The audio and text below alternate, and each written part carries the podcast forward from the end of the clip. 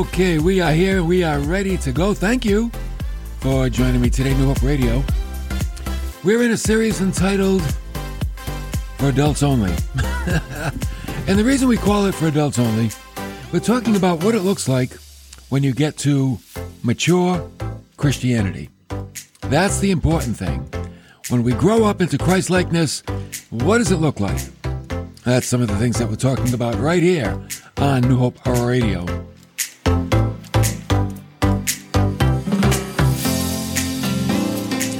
You know, so many images come to my mind when I think about the attributes of God. Do you know the attributes of God?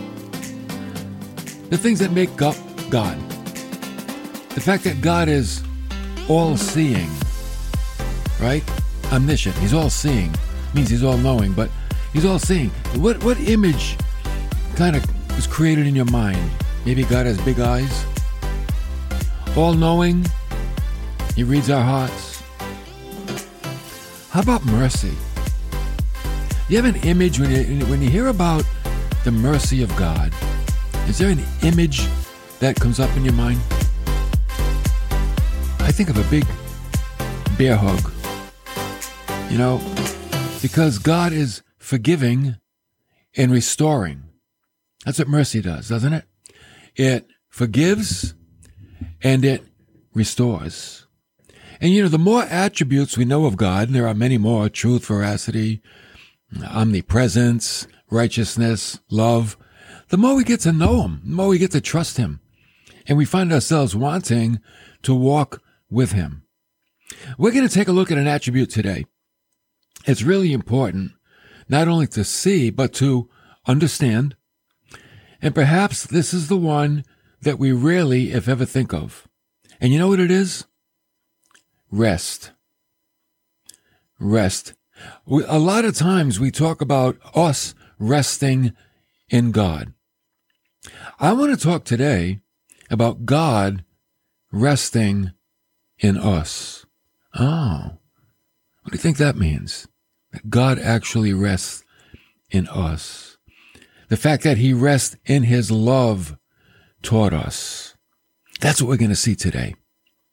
When God is silent in his love. That is a true to life principle, and it's only true for the mature believer. You baby believers, you're on your way. You can get there. Stay with it. But when we reach a certain level of Christ likeness, then you'll realize this principle and it'll be true for you. That God rests in his love toward you. Now let me give you some background. God is speaking to the people of Israel through the Old Testament prophet Zephaniah. And we're going to be in Zephaniah chapter 3. Here's the background to what's happening. And what was going on in those days, it's a little bit like our day today in America. Hmm.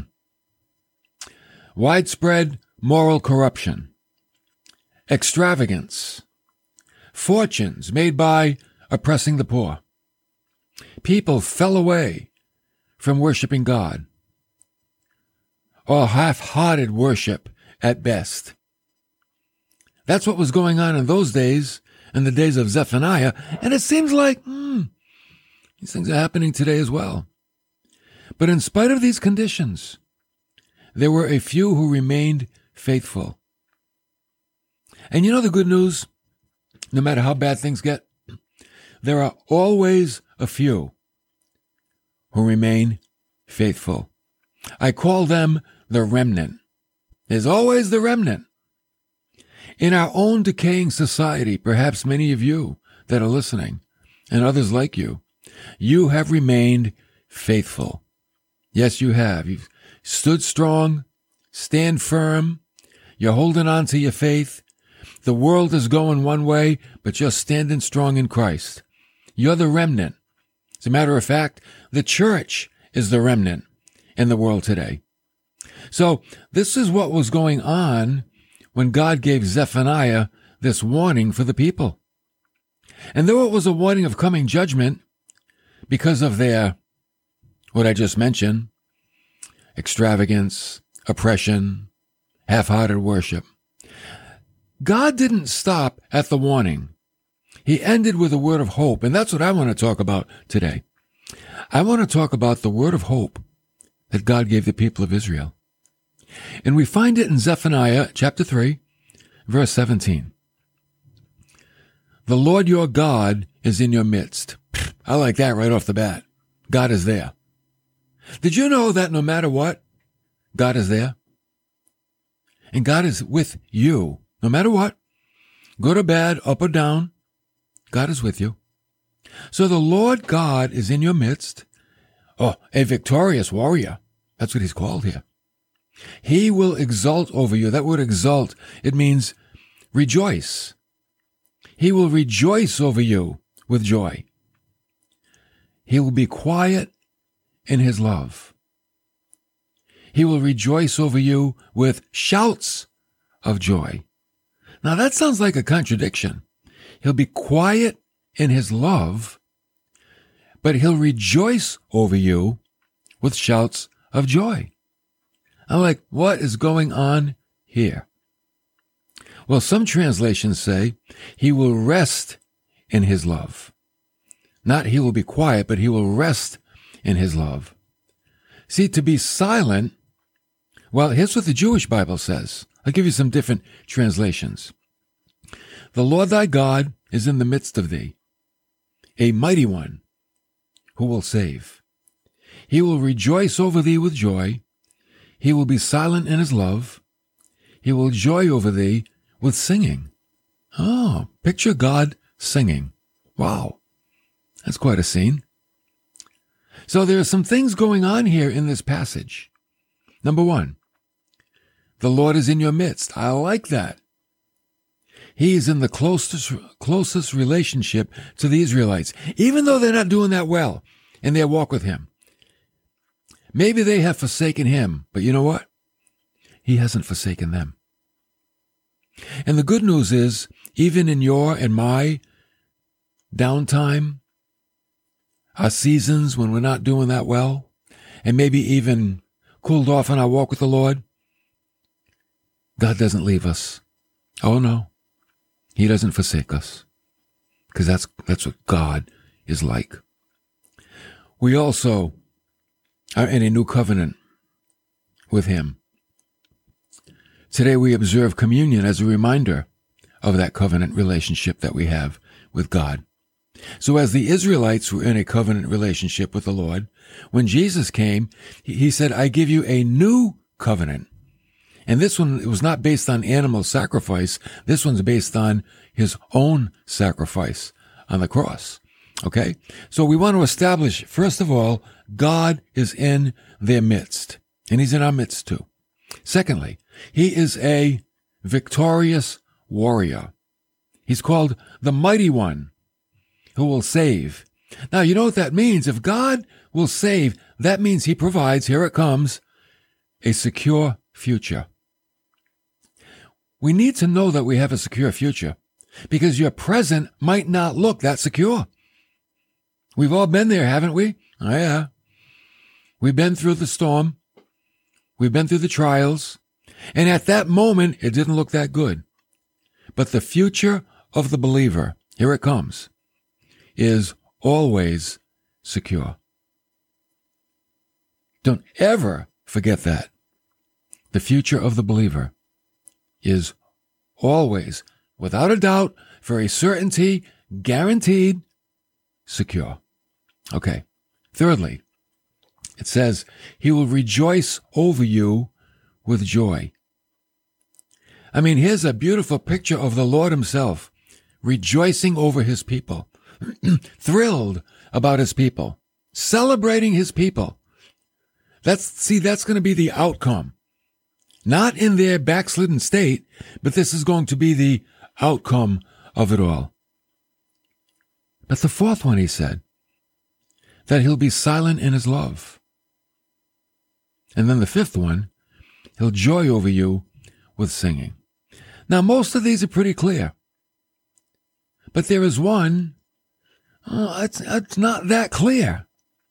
But we need to understand it. And what is it that doesn't seem to be too clear? That God will be silent in his love. Does that mean God does not love? Au contraire. It means just the opposite. And if you don't understand when or why God is silent in his love, it'll cause you to doubt. And then you'll have this sense of wondering, where am I with God? When doubt begins to take over, the wind begins to blow and you start to fall away. So we always have to watch out for doubt. So let me give you this little demonstration to help us all to understand what it means when God is silent in his love. Okay? Try to picture with me in your mind the description that I'm given. Okay? It's a demonstration of an old and beautiful story that a Christian lady dreamed where she saw three others at prayer. And as they knelt down and they were praying, the Master drew near to them. That was Jesus. As he approached the first of the three, he bent over her in tenderness and grace. And with a smile full of radiant love, he spoke to her in the most beautiful, sweetest voice. Then, leaving her, he moved over to the next lady that was praying. But this time, he only placed his hand upon her bowed head. He gave her one quick look of loving approval, and he walked away. He came to the third woman. When he came to the third woman, he, he, he passed by her almost abruptly, without even stopping. didn't give her a word, didn't give her a glance. And the woman that was dreaming about this scene, she said to herself, Oh, how greatly he must love the first one. Bowed down and spoke tender words to her. Oh, the second one, he gave his approval, touched her head. But none of the special demonstrations of love did he do to the third. She thought, oh, this third lady, oh, she must have grieved him, grieved him deeply. He gave her no word at all, not even a passing look. I wonder what she has done and why he made so much difference between them. As she tried to account for the actions of the Lord, he himself stood by her and he said, Oh, my dear, how wrongly you have interpreted me. The first kneeling woman, she needs all the weight of my tenderness and care to keep her feet in my narrow way. Oh, she needs my love. She needs my thoughts. She needs my help every moment of the day. Without it, she would fail and she would fall. So we see that this woman, I would call her high maintenance. Okay. She's a high maintenance woman spiritually. Then he said, the second one, well, she has a little stronger faith and a deeper love, and I can trust her. I can trust her and she can trust me, however things may go and whatever people may do. So I gave her a little approval, a little encouragement, and passed on. Oh, but the third woman, the one that I seemed not to even notice, it looked like I neglected her. Let me tell you about this woman. She has faith and love of the finest quality. And I am training her by quick and drastic processes for the highest and holiest service. She knows me intimately. She trusts me utterly. She's independent of words or looks or any outward intimation of my approval. She's not dismayed. She's not discouraged by any circumstances. through which I may arrange that she pass through. She trusts me when sense and reason and every finer instinct of the natural heart would rebel. And this is why. Because she knows that I am working in her for eternity.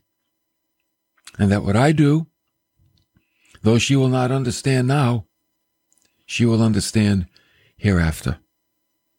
So here's what, here's what he said. I am silent in my love because I love beyond the power of words to express it. I am silent in my love because I love beyond the ability of human hearts to understand. Hmm. And also for your sakes, that you may learn to love and trust me. God can and will do wonderful things in your life if you will learn the mystery of this silence. So it's like, here's a woman that was so mature in her faith. She didn't need encouragement. She didn't need a word. She didn't need a pat on the head or a hug because she knew where she stood with God. Today, let's make this contemporary. To get to this place of this third woman, you don't need to see miracles or signs or wonders. You don't need to see the face of Jesus in the clouds.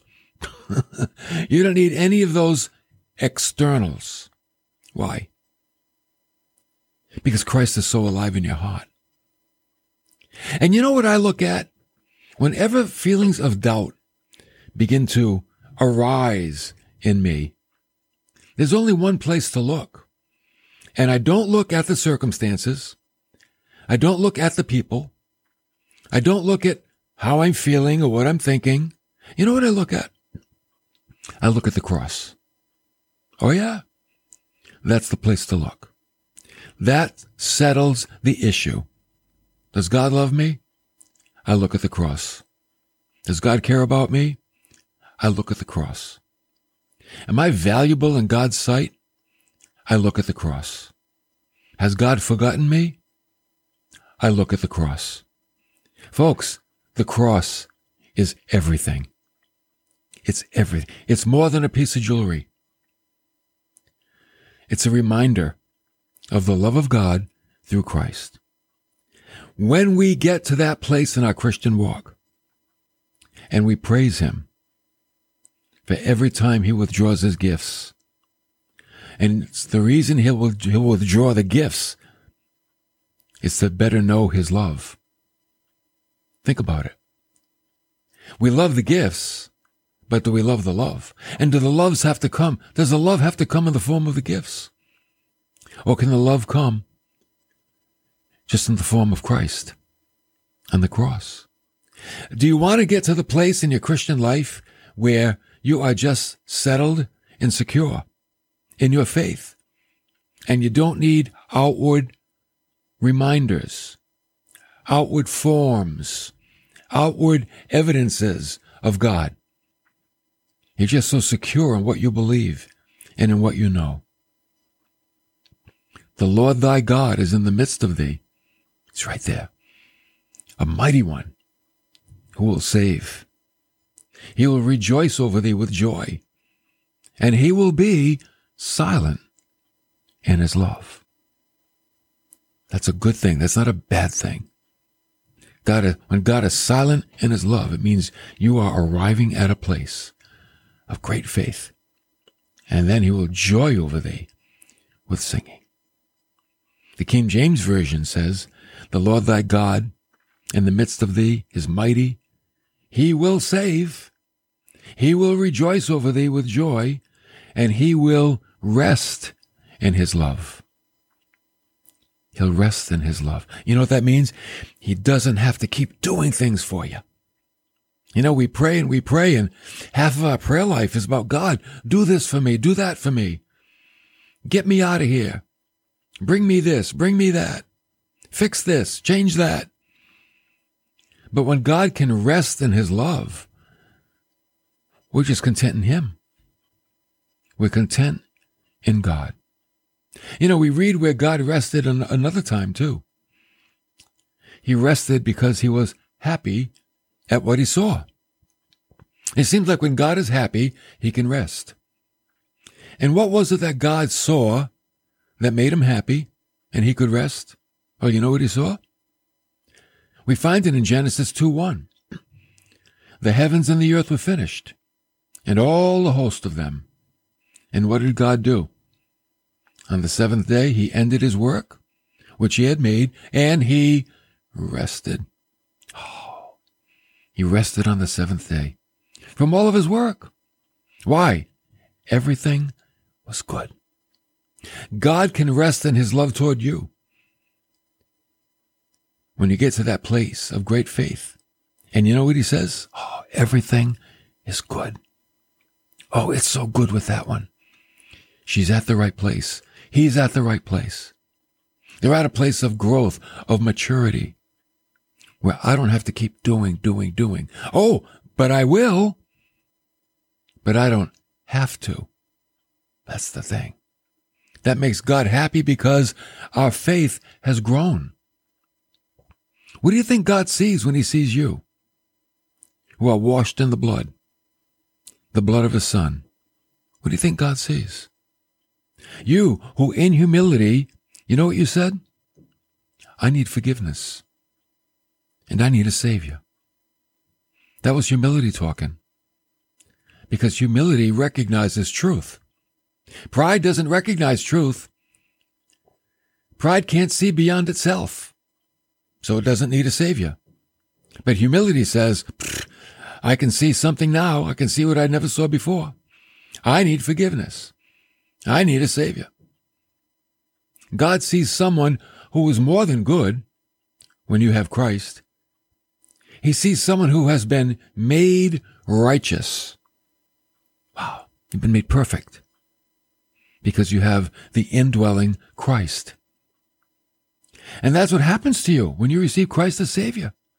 You are made perfect. And God looks in and He says, Oh, that's good. That's good. And now once you do that, you're ready to grow. You're ready to grow. Perhaps even grow to the place where this third woman was in the dream. She didn't need a pat on the back. She didn't need a word of encouragement because she had the Lord Jesus. That his presence in her life was so strong and so real. That's what fed her. That's what fed her. That was good enough. Didn't the apostle Paul say one time, my, my sufficiency is of Christ? All I need is in Christ. It's all there. Sometimes we, we substitute Christ for other things, hoping these other things will be our strength or our encouragement, but they never will be. Get to the place where it's the Lord Jesus that's your encouragement. Remember the Lord said about the third woman? She knows that I am working in her for eternity, and that what I do, though she knows not the explanation now, she will understand hereafter. So, God has a promise for you today, and for me. Thank you, Lord. And the promise is in Philippians 1, verse 6. And Paul said this. He said, being confident of this very thing, that he which has begun a good work in you will perform it until the day of Jesus Christ. It means that God is working in each and every one of us. And you know why he's working in us? Because he values us and he cares about us and he loves us and he's bringing us somewhere. He's bringing us to Christ likeness because it's the best thing for us. So while this work is going on, rest in God's love because you know that God is resting in his love toward you. God is happy with you. and He's working in your life. So, we're happy with God that He is working in our life. Learn to rest in who God is, not the externals. We don't need the externals. We don't need the signs and the wonders. We don't need the miracles. We don't need all the things that don't really build faith anyway. The Word of God builds faith. So we stay with the Word and we look at the cross of Christ and we say, Thank you, God, because that's the daily reminder of how much you value me and how much you love me. That's the reminder. That's the place that we look. We look at the hill called Calvary. And on that hill is a cross. And on that cross is a man. And that man loved you and died for you and atoned for all of your sins.